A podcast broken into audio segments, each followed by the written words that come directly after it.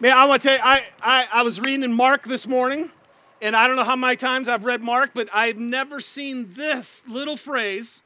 It said that when the demons just saw Jesus, like I knew he had authority over them and he could cast them out, but in Mark chapter 3, it says when they just saw him, they fell down. they just saw him and they fell down. And they said, You're the Son of God. That's amazing. And over and over again in the Gospels, it shows us that Jesus has authority over the demonic world. He has authority over all of the physical world. He has absolute authority. In fact, when the, when the men dropped Jesus down through the roof and he said, Your sins are forgiven, and they're like, who, Wait, wait, who, who can forgive sins? He goes, Okay, all right, all right. Get up, your, take up your mat and walk so that you know your sins are forgiven. You know what they said? The people said this We have never seen this before. We have never seen this before. I tell you, man, that's my prayer. My prayer is that the church will rise up because Jesus, is he living in you? See, like when he was living on the earth, people were saying, We've never seen anything like this before. and he's living in us. And the world needs to see and they need to say, We have never seen anything like this before. Man, does our world need that. So, Father, we pray that tonight will be the night that will be a catalyst for your church here at K2, The Point, anyone else who's gathered with us today, just the church, that we will help bring your kingdom to this world. That Jesus, people will be able to see you and be able to say, We have never seen anything like this before. God, unite us in love like that for your glory and for the blessing of your people in this world. And we ask you do it tonight in Jesus' name. Amen. Hey, man, my, my, if you are visiting, if you're with us, my name's Dave Nelson, uh, lead pastor here at K2. And especially if you're from The Point, we just want to welcome you. Hey, K2, will you welcome everybody who's here to The Point? We are so glad that you have joined us. And we are going to kick off um, our time as, as, far as the spoken uh, part of the evening tonight. And Corey Hodges, uh, a good friend of mine, long term cohort here in Salt Lake, uh, fellow pastor, is going to come up and he's going to take just a few minutes and make sure that the discussion starts right where it should from God's word. So, you guys welcome Corey up to the stage.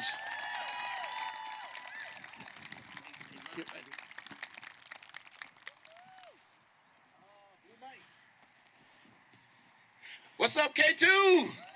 How you guys doing? I was looking for the blue mic, but I got the yellow one, so it's working.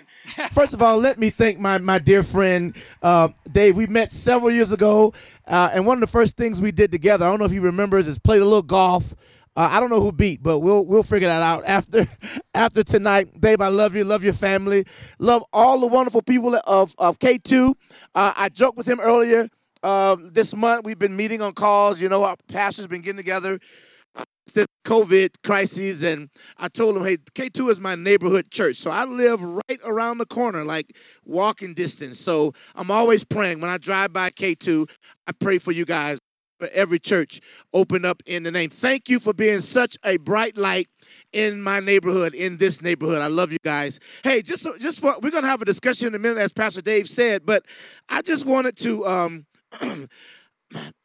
our country's been going through a lot of uh, stress and strain. Lately, it's kind of a, an old story and an, an old fight. Um, but it, we were kind of re, reignited. The fight was re- when we saw the uh, the horrific video of George Floyd being murdered on the streets there uh, in his neighborhood. Um, it, it just kind of gripped the nation and started a national conversation that I think that we have to have as a, as a nation, as a country. Now, let me just say this first off. I love the United States of America. How many of you love the USA? Can we do better than that? Yeah. And I, and I love this country, even as an African American, with all of its faults and failures, all of its challenges, all the things. And I'm, I'm going to be a part, and I hope that we can all be a part of making this country a more perfect union. Uh, now, having said that, the body of Christ, hey, you guys, we have to be on the front lines of making that difference. Can we say amen?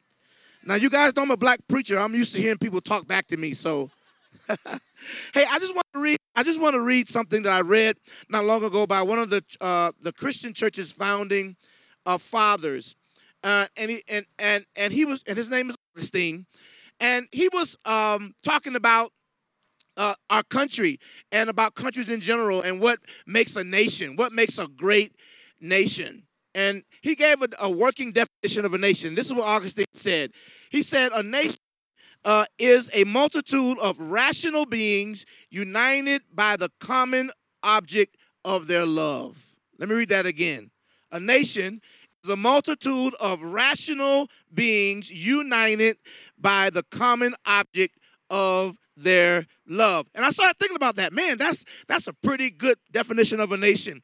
Uh, what what should be the common objects of our love uh, as Americans, as uh, and particularly as Christian Americans, that uh, God loving um, uh, Americans. And and he went on to say, I, I, he he went on to list four things. He said.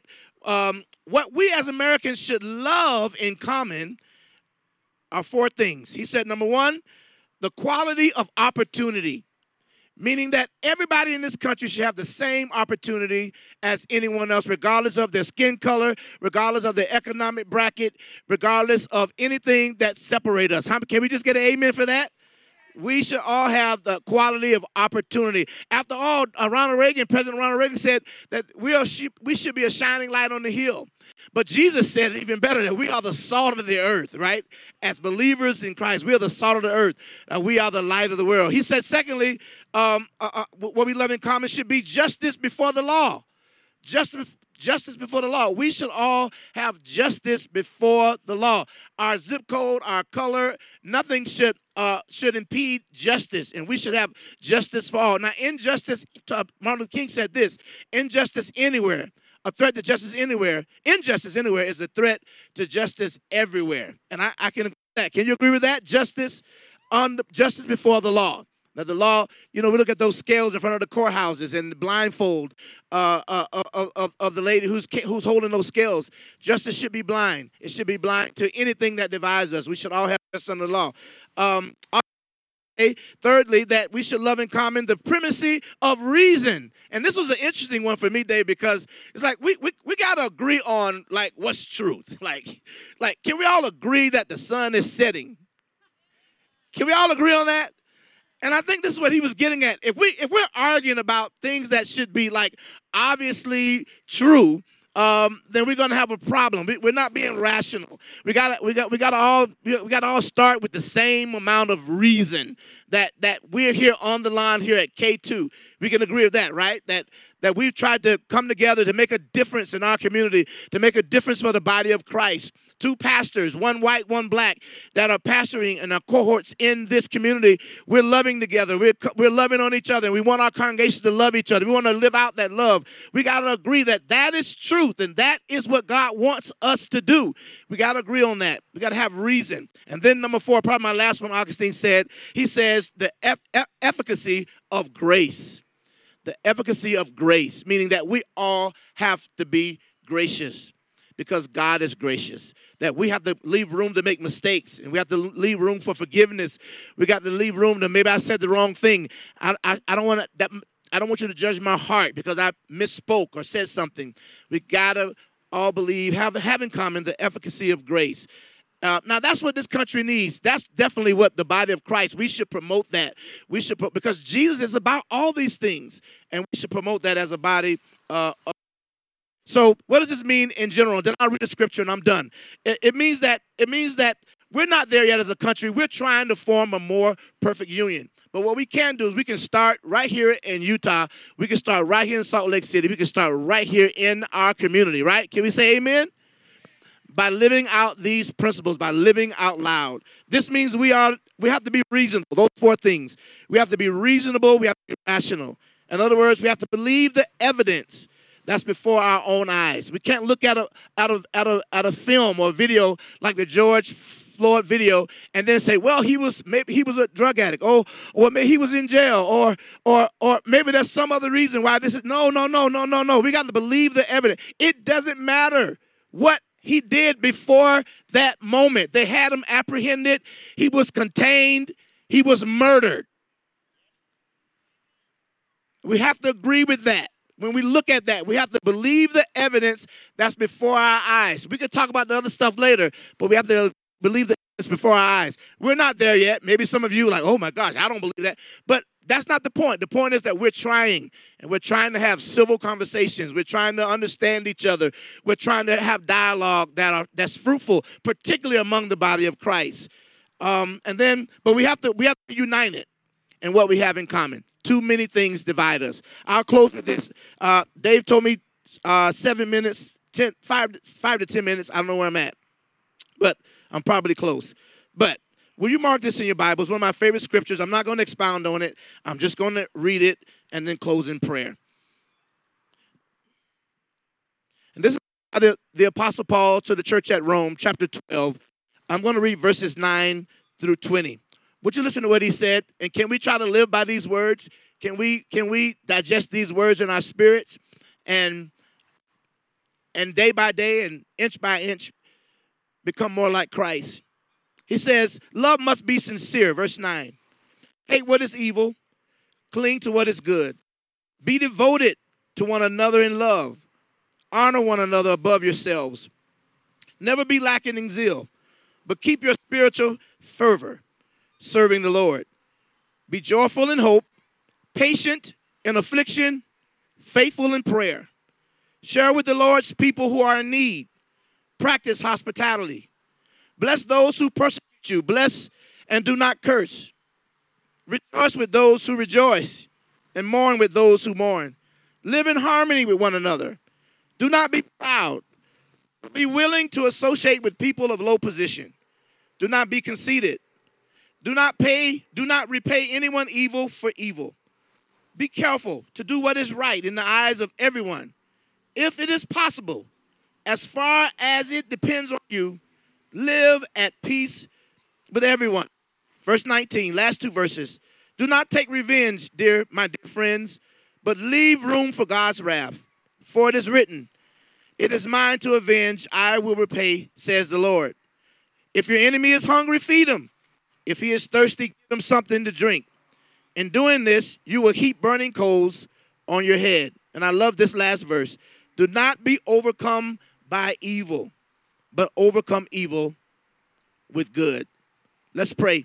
Lord, I thank you for Dave and this K2 family.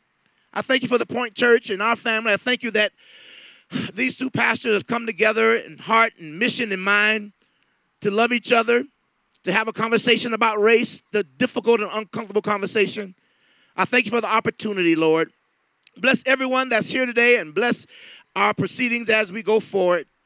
We love you, God, and we thank you and we give you praise. We bless your name. You are a waymaker and a promise keeper. And we put our trust in you. And we know, oh God, that with you all things are possible. We pray for our country. We pray for the tension that exists in our country, and we all want to be a part of making this wonderful land that we love and where we live become a more perfect union. We ask these blessings and we say this prayer in Jesus' name. Let us all say together, Amen. Bless you.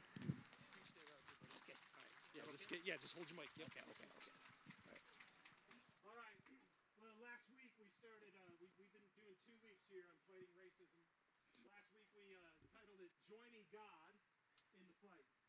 And you just see from the very nature of God, He is unity and diversity. And then He creates all of us in unity and diversity. And then He says the very purpose of Christ on the cross was to bring unity. This is God's will. And so we've joined Him. Now tonight we called it joining each other in the fight.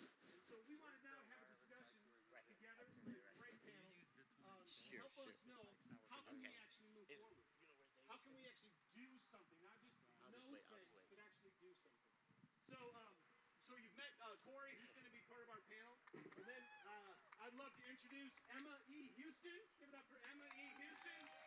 Emma is the chair of the MLK uh, Junior Human Rights Commission, and we are so okay. grateful to have her with us tonight.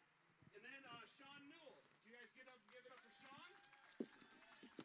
Sean is the director of the Utah Multicultural uh, Civic Council. I think he's going to. And uh, are you sitting there, David? Yeah, I'm sitting okay, right all right. Um, I, I, want to start here. Uh, Corey, I don't know if you were at this meeting. Uh, I moved here 17 years ago, and it was probably about three years, two or three years after I was here. And uh, one of the apostles of the Mormon church actually invited uh, about, I think about 30 of us uh, evangelical pastors to a luncheon. And, uh, and he started off and he just said, Hey, he goes, I just want to let you know, um, I know you're the minority here, and I know we're the majority. And he said, and I just want to hear from you what it's like to live in our, in our state. And that's how we started off. And so he just wanted to hear from us. And I, I just, I want to start off too, because I think sometimes when you're in the majority, you think, hey, everything's good. Everything's normal. It's, it's, it's equal for everybody. Would you guys just take a moment and just share, each one of you, at least one time where you feel like you, where you have actually, excuse me, where you have experienced racism here, right here in Salt Lake in our neighborhood? Good evening, good evening, and good evening. Good evening and good evening.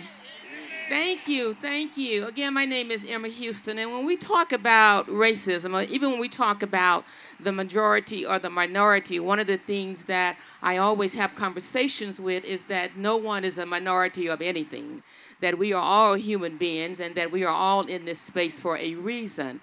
So when we're talking about racism, when we look at the population of the state of Utah, 89% of the population is, is considered white.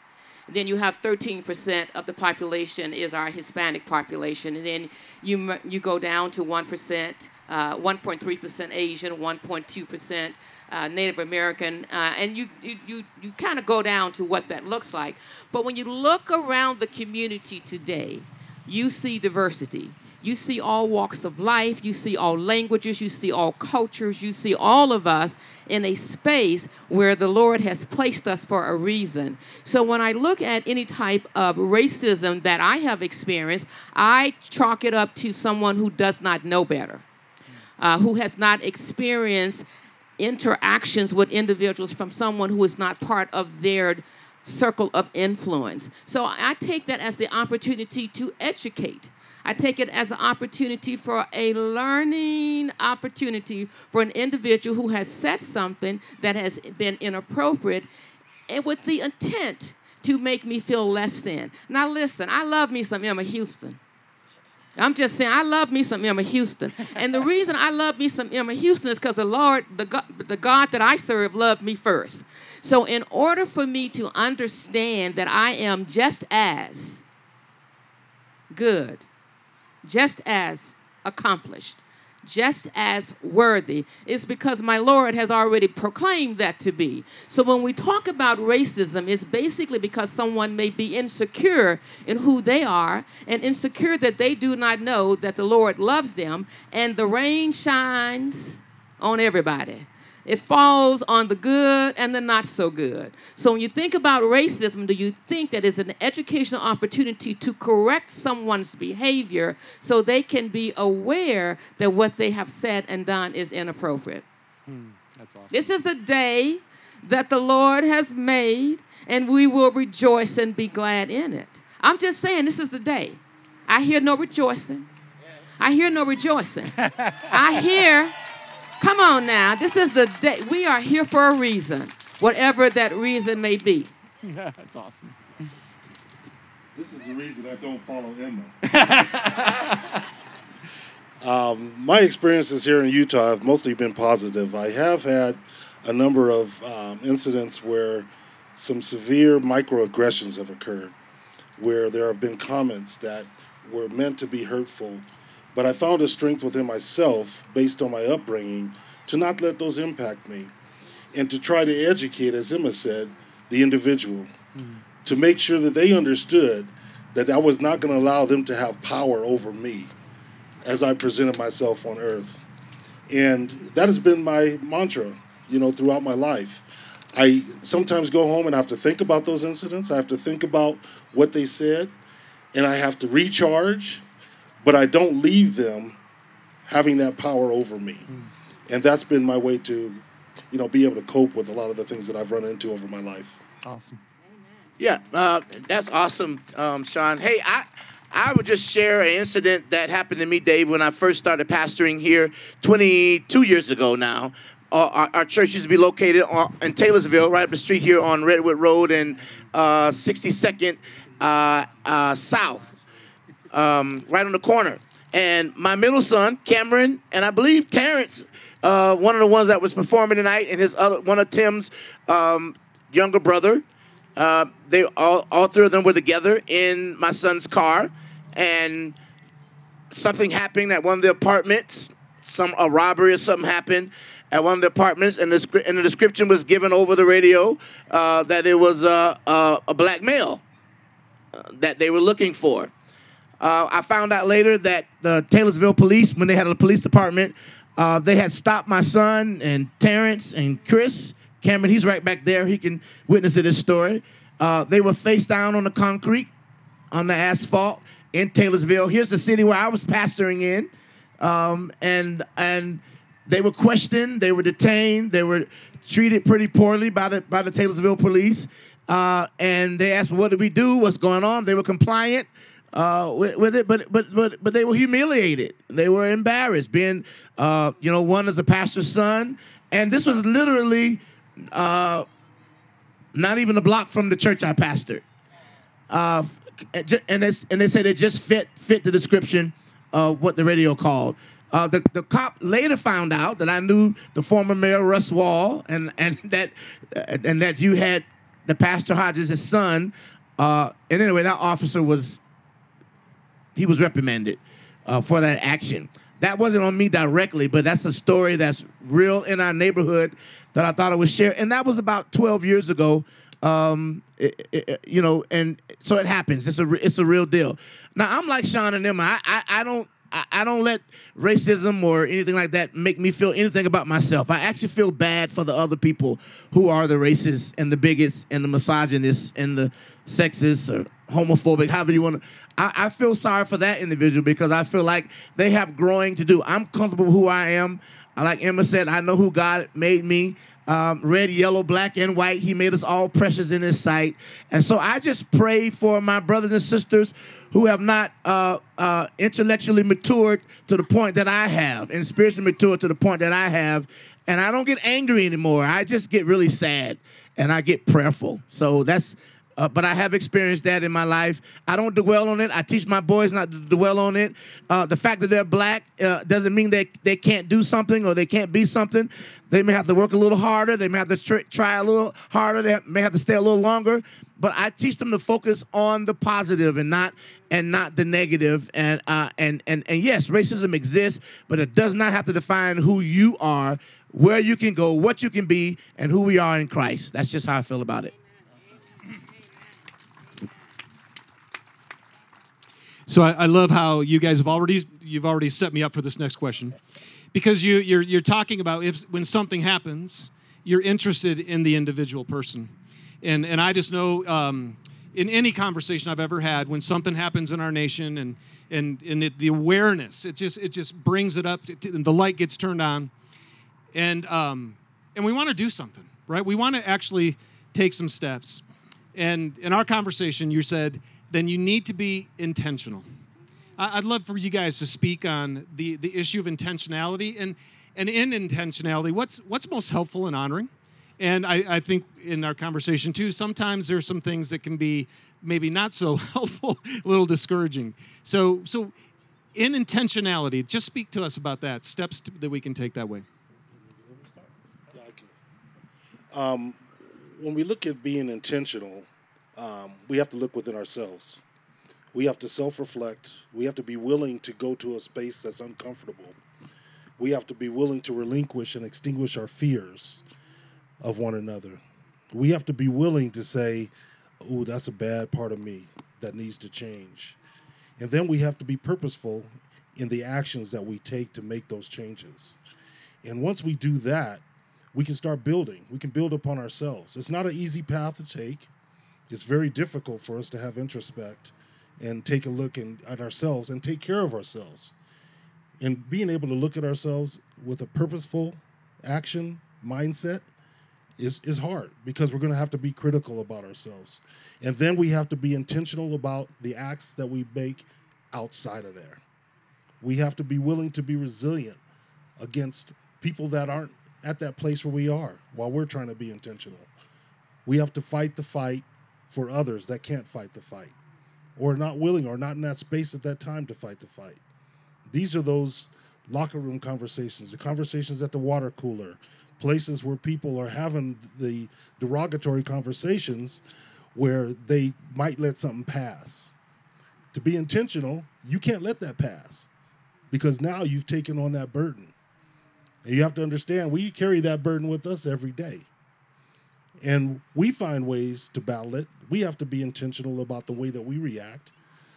But for an individual that is has no experience there, has never ever been to that space, it's a hard path. But you have to take the time. You have to be willing to go through the pain and grow. I, am going to give you a very simple, simple example.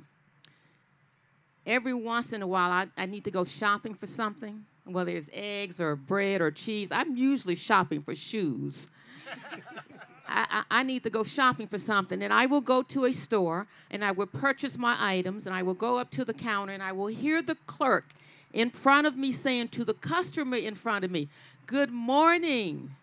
Thank you for shopping with us. Did you find everything you needed? Please come back and visit us again. And I think to myself, Gold Star Customer Service Clerk. And as I walk up to the counter to pay for my items, the clerk does not make eye contact with me. The clerk does not greet me. The clerk does not ask if I have found everything I needed. Anybody ever experienced that? Anybody? Anybody? Anybody? The clerk asked me about Bob. Anybody know in retail what Bob is? Bottom of basket. Is there anything on the bottom of your basket? That's what the clerk says to me. And I think to myself, Emma, the shoes are fabulous pay for them, go home. And then the other side says to me, Emma, this is an educational opportunity. Anybody ever experienced that? Anybody ever experienced that? Now, my friend here, Sean, talked about microaggressions. That's a microaggression. That's a form of racism.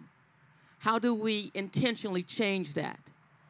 I simply have gone to the customer service desk and I have asked to speak to the manager. And I've said to the manager, I need a refund, please. And the manager has said to me, Why do you need a refund? Is there anything wrong with these items? Oh, no, these are fabulous shoes. They want to go home with me. However, I was not greeted, but the customer in front of me was greeted. As I was walking away, the customer behind me was greeted.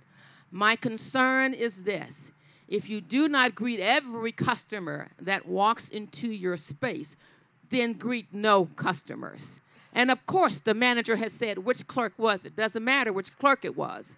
If you do not treat everyone the same way, when it relates to customer service, when it relates to equity, when it relates to justice, then stop treating anyone any kind of way. So when we're talking about being intentional, sometimes those small steps is what gives you the courage to take the larger steps. So when you go into the store next time, just pay attention to who is being greeted.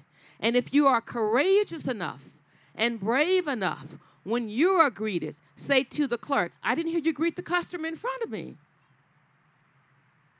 Why was I greeted? Bring it to their attention. Because when we are aware of our behaviors, we change our behaviors. I, I, I was, I'm just sitting here. It's a beautiful night. Can you, can everyone look at the playground over there? That's a great picture of intentionality. There's some black kids over there, some white kids over there. They, they can care less what we're over here talking about. They're here having fun. Uh, when I think of intentionality, microaggressions come to mind, but just some simple everyday stuff, relationships, right? Um, uh, do you have people in your close friendship circle that do not look like you. I just want you to think about it. You don't have to answer, don't raise your hand. I'm not talking about I'm not talking about going to church with you. I'm, ta- I'm not talking about work in your cubicle. I'm saying when you think of people you want to invite to your son's or daughter's birthday party or to the 4th of July barbecue in your backyard or on your boat or uh, to your timeshare or on your trip to Vegas. D- d- does everybody in your clan look like you? Do you have real friends? Um, you can't just have that's my African American. That that that doesn't cut it. Uh, and, and, and, and, and one of the things I find very interesting as we talk about just educating on race and relationship, um, you can't get credit for having just one black friend. And it is possible to be a racist and have a black friend. That just simply means you have the, the, the beauty in that, the, the, the one positive in that is you you've become friends with that one person of color or that doesn't look like you. You've gotten to know them as a human being, and you found out that you like them. But if you don't repeat that process with other people who don't look like you, you're never going to understand that there are other people that don't look like you that are great human beings as well. Uh, that, that I have a black grandkid. That doesn't do it. Um, I've adopted a black kid. That doesn't do it. Uh, this is not about the people that you can point to in your life that may be in proximity of your uh, presence. I'm talking about authentic, organic relationships with people who don't look like you. People that you can be concerned about, that you call and check on. Um, um, you know, uh, real friendships. You have to be intentional about that. And I have to uh, be intentional about that. So just relationship, check your relationship circles, um, and and make sure that those relationships are diverse and and they're not going to be diverse if there's no intentionality. You have to intentionally say, you know what, I don't like the way this cookout looks. I, I, I gotta I gotta have some more black friends. I gotta have some more Hispanic friends. I gotta have some more Native American friends. Um, and that that's my my my addition to intentionality, to be intentional. Fantastic. Thanks, Corey. So, so in this, Sean, you kind of started off and you said, and you said that that's going to be hard sometimes. That's going to be uncomfortable at times. It's going to be like, I don't know what's going to happen if I do this. And you've come to K2. You K2 is one of the churches you you frequent, and you shared with me. It's like you you can't even get people to come with you, right? Because th- th- there's a fear again of I'm not sure what's going to happen when I do that. So you guys also mentioned if we're going to do this, right? You're going to have to take, you're going to have to get out of your comfort zone. You're going to take those steps. But then you guys said, um, and we need to create safe places. Talk about that. Give us, give us a sense of what a safe place is and how you create that. I'll, I'll start this one. I always say, particularly to my uh, African American and uh, brothers and sisters, people of color, you have to you have to give our white allies, our brothers and sisters, opportunities to make mistakes. Every mistake, every slip uh, of the tongue or misspoken word or bad joke is not coming from their heart. And I think far too often uh, we judge people's heart because of something stupid they said. Uh, safe places will not happen outside the confounds of an authentic relationship. So if I'm in relationship with you, we are really truly friends, like like Dave and I. Now, um, I, I consider Dave a friend, a colleague, a cohort, and so Dave knows if he has questions about race or if something he says might have been inappropriate or hey Corey, if I say this, I said this, and I you know I got backlash. Tell me what's wrong with that. He feels safe, right, Dave? That he can ask me those questions and I'm not going to judge his heart. You know why? Because I've been around him long enough to know his heart. And I can tell the difference between his heart saying something and him making a mistake because maybe he didn't know something. And that's what that's what I mean when I talk about creating safe spaces, being able to ask the tough questions and have the crucial conversations without being judged for the rest of your life as being a racist or or or the opposite. I, I I need a safe space to say, you know what, Dave? You know, I'm pissed off right now. You know, I watched that video of George Floyd, or I just, you know, left the, the, the store, and I'm telling you, man, I, I I'm, I'm upset. I'm angry. I if, Dave and I are in, are in authentic friendship, I can call him and, and I can share that with him, and that's a safe place place. And he won't call me a overzealous black dude or an angry, aggressive black man. He'll listen to how I'm feeling and try to empathize with that.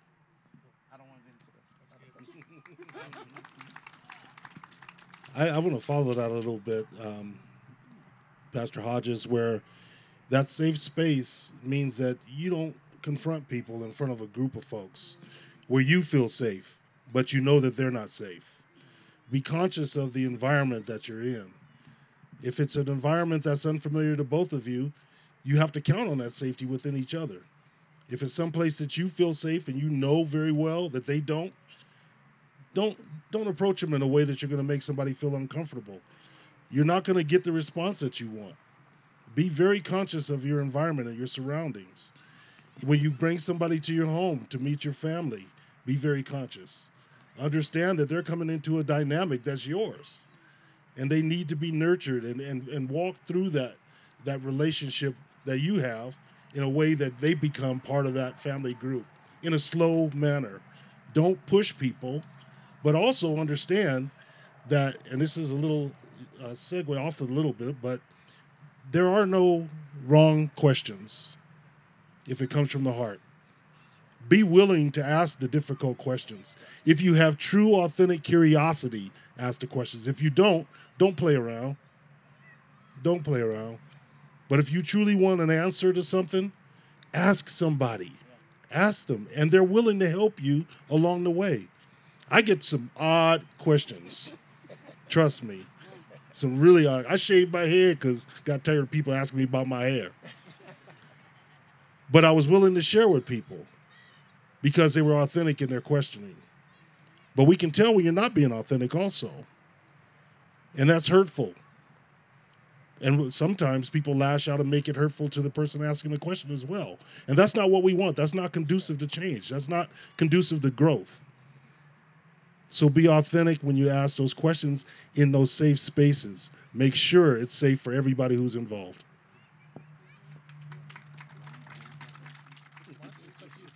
Uh, I, you know what? I this morning, uh, Grace woke me up. Grace, Grace woke me up. So it is my responsibility to extend grace to individuals as well. Uh, and like what Sean has said and what Pastor Hodges has said, is that we need to understand it's all about building relationships and that people come with good intent.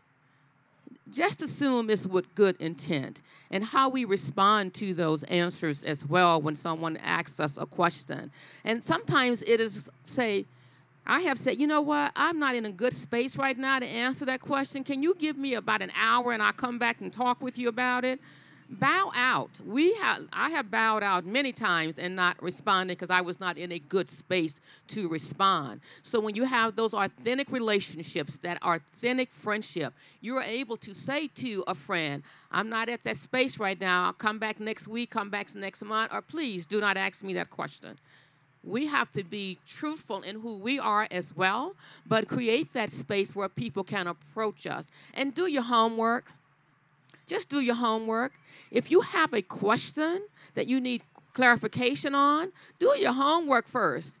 There's some Google apps out there to say, what about touching a black woman's hair? Y'all know the answer to that? Don't walk up to a sister and say, Can I touch you? Y'all know the answer to that. Do your home? The answer is no if you don't know the answer. I'm just saying do some research if you have a question that you would like to pose to someone and bring it there with authenticity. All right, let's talk about um, let's talk about empathy. This is the other thing that came up. Uh, definition: the ability to understand and share the feelings of another, to be able to put yourself in the shoes of another. I, I like this. It said uh, the capacity or the ability to imagine oneself in the situation of another, experiencing the emotions and ideas. So we talked about this. Talk about the importance of empathy, but also the difficulty of empathy. And Dave, I appreciate Dave called us. We got together and kind of talked about these questions, and that was one that we had some fun talking about, and one that's very dear to me and close to me, as uh, as I've been like like Sean and them been out here in our community trying to have these conversations in different venues, empathy was a big one because I don't I don't know if a white person can 100% be empathetic to what it's like to live in brown skin 24 7. Uh, I, I, I don't personally, I don't think it's possible. I, I don't care what the scenario is. I don't care how good of a person you are. I don't care how much research you've done. I, I personally think it's almost impossible to know what that feels like. And you know what? That's okay. That's not a strike in my mind, in my heart. For me, understanding that helps me with the conversation and helps me with the relationship building. And I think we all agreed, and we were talking about this earlier. Any African American, any person of color, I don't want to I don't want to claim to speak for us all, but my guess would be if we can sense a genuine attempt at being empathetic to our situation, that will go a long way. Just the fact that you are trying to understand, even though I just admitted it may be impossible for you to understand, but for, for someone to, to call or to text or to write a letter or an email and you can you can feel and sense a genuine attempt to to empathize with our reality I, I think as far as education goes in race relations, I just want to give you a freebie for that one. That will go a long way. And you will get invited to the barbecue. and, and, and, and, so, my, my, my, brothers and sisters, I, I just just try to be empathetic.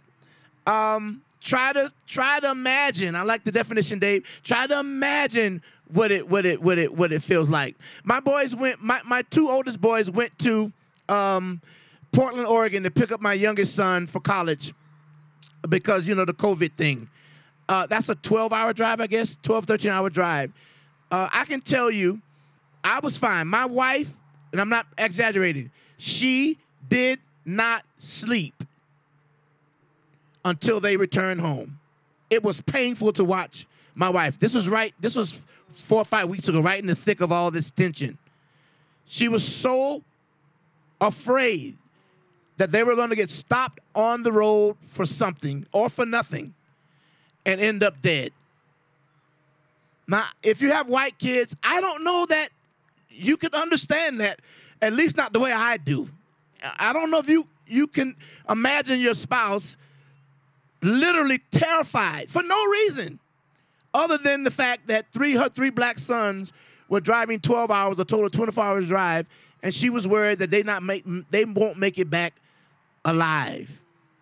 But to hear that story and to have genuine, authentic empathy, man, I, I you know, man, Corey, I I don't know how that feels, but I, I can imagine that's probably terrible. And if I sense that genuineness from you or the authenticity, that's enough. That gets the relationship going. So.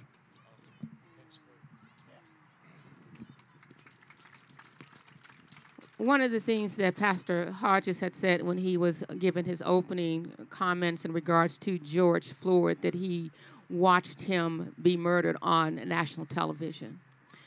My, my question to you is when we talk about being empathetic, did anybody think it was wrong?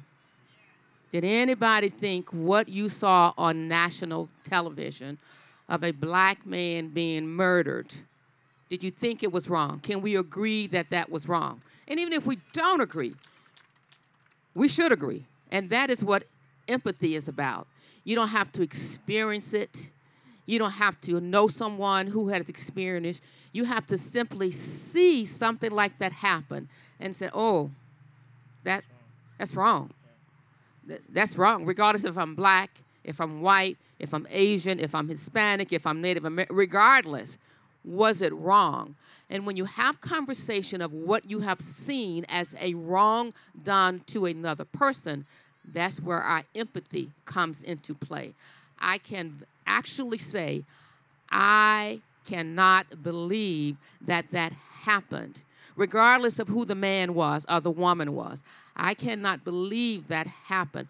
What can I do? How can I amplify my voice? How can I show up with my privilege to ensure that something like that never happens again. And when we have conversations with individuals who then started labeling Mr. Floyd as a drug dealer or as a criminal, are you courageous enough to lose your friends and correct them? Are you courageous enough to stop someone who is saying, but he was A, B, C, D? Hold up. Are you willing to lose a friend when they disagree with you and not show any type of empathy? So, when we're talking about empathy, when we're talking about being intentional, are you using your voice? Are you using your voice to correct inappropriate behavior as well?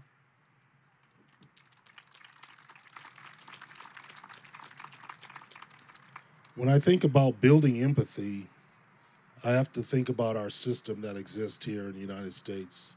I have to think about the fact that we do not teach all of our history here in the United States. We don't teach about the subjugation of specific groups of people and their experiences through that subjugation as we navigate or trying to exist in this country. Until we acknowledge the fact that our system is created to negate that knowledge from the masses because they don't want you to have that empathy, we won't see change come very quickly. It's disheartening when I look at our education system and the fact that we don't teach black history. We don't teach that these incidents, like with George Floyd, have been going on for centuries in our communities and not being acknowledged. We get up in arms for a little while and then things dissipate. They disappear. We go back to the status quo. And that's painful to me because I've seen it over and over again. And it's hard to watch. So I have to work on my resilience too, to not give up, to not stop fighting, to not stop talking to people about maintaining an awareness that you need to educate yourself on where the basis of a lot of these things come from that are in our communities, that are in our society. And we have to build some strength by knowing that there are some things in our history that continue to exist today that are damaging to us being able to be empathetic. Once we learn this history, once we develop a resilience to being able to discuss it with our peers that may not agree with us, then we can start to see change. But it's going to take work. It's going to take continuous work too. My friend Miss Emma and I were talking earlier this evening that you know we get tired sometime having these conversations, but we're going to keep the gloves on. We have to keep the gloves on because if we don't, we keep going back in this circle.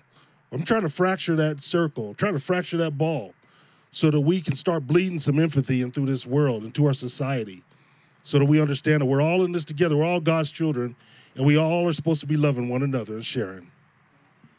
Hey, Dave, can I just, in, in light of what the last two things they said, talking about losing friends, taking risks, making sacrifice, one of my favorite uh, Dr. King quotes is this. He says, In the end, we will not remember the words of our enemies, but the silence of our friends. And I think those are profound words as relates to empathy.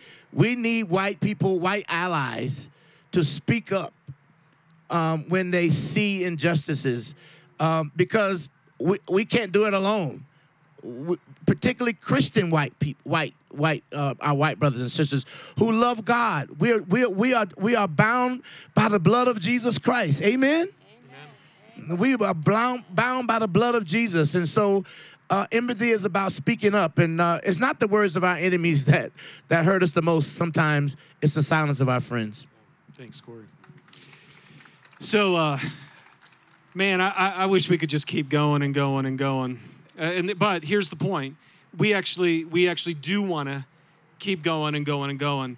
I had some people say, "So, um, what are we going to do? Are we just are we going to do a one-time service, invite our black friends, and then just forget about it?" You know, uh, part of the reason we waited long instead of doing this right off the bat was because we wanted to bring it back up when when when it starts to, to dissipate we're hoping that this is not a one time event, but that it really is a catalyst, something that'll move us forward, something that actually will encourage you guys that this conversation didn't just happen once and just go away, but kept going. So, yeah, I But, mean, but Dave, I want to give you credit for doing it. you know, So thank you, and you're thanks K two.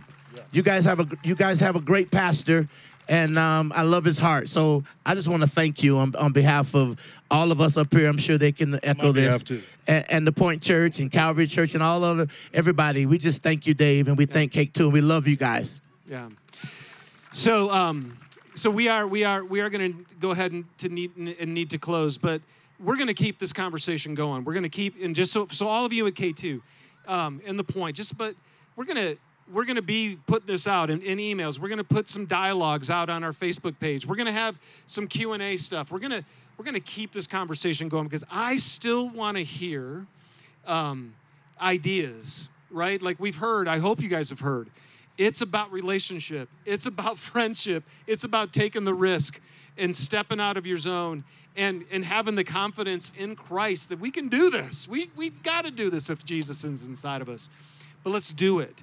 And then even just how can how can our faith communities foster that? Those are the conversations I'm looking forward to having and how we can keep this moving forward. But I just wanted you guys to hear from us that we that we really do want to do that. So, yeah. Can Thank I, you. c- Can I give you uh, an example? So when you go home tonight, it's about eight. let's see.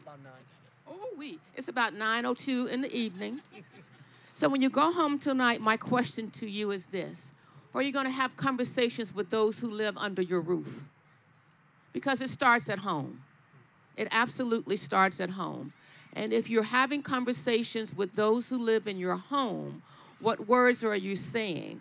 What expectations are you having with your family members when they walk out of the door the next day and they are not in your sight or in your earshot as well?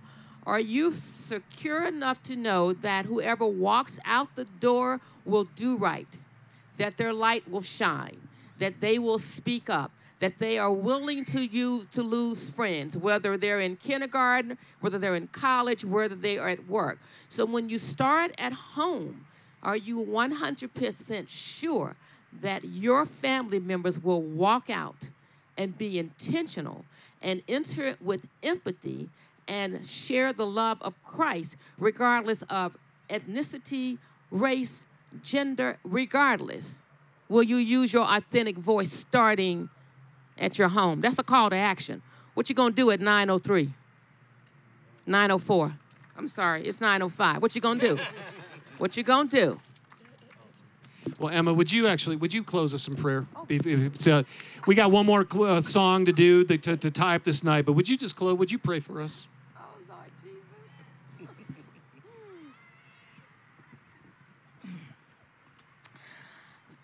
Father God in heaven, we are here as your children. You have graced us with this opportunity, Father God, to praise you, to thank you, Father God, for allowing us to take one more breath in this space. Father God, you know that we are in a nation that is hurting, Father God. We don't know which way to turn, left or right. We don't know whether to take a step forward, to step or take a step back. But we know, Father God, if we listen to you, Father God, if we are listening, if we are listening to that small voice, if we are listening with our hearts, Father God, we know what we need to do. We ask, Father God, that you equip us all, Father God, that you guide us, that you direct us, that you order our steps, Father God.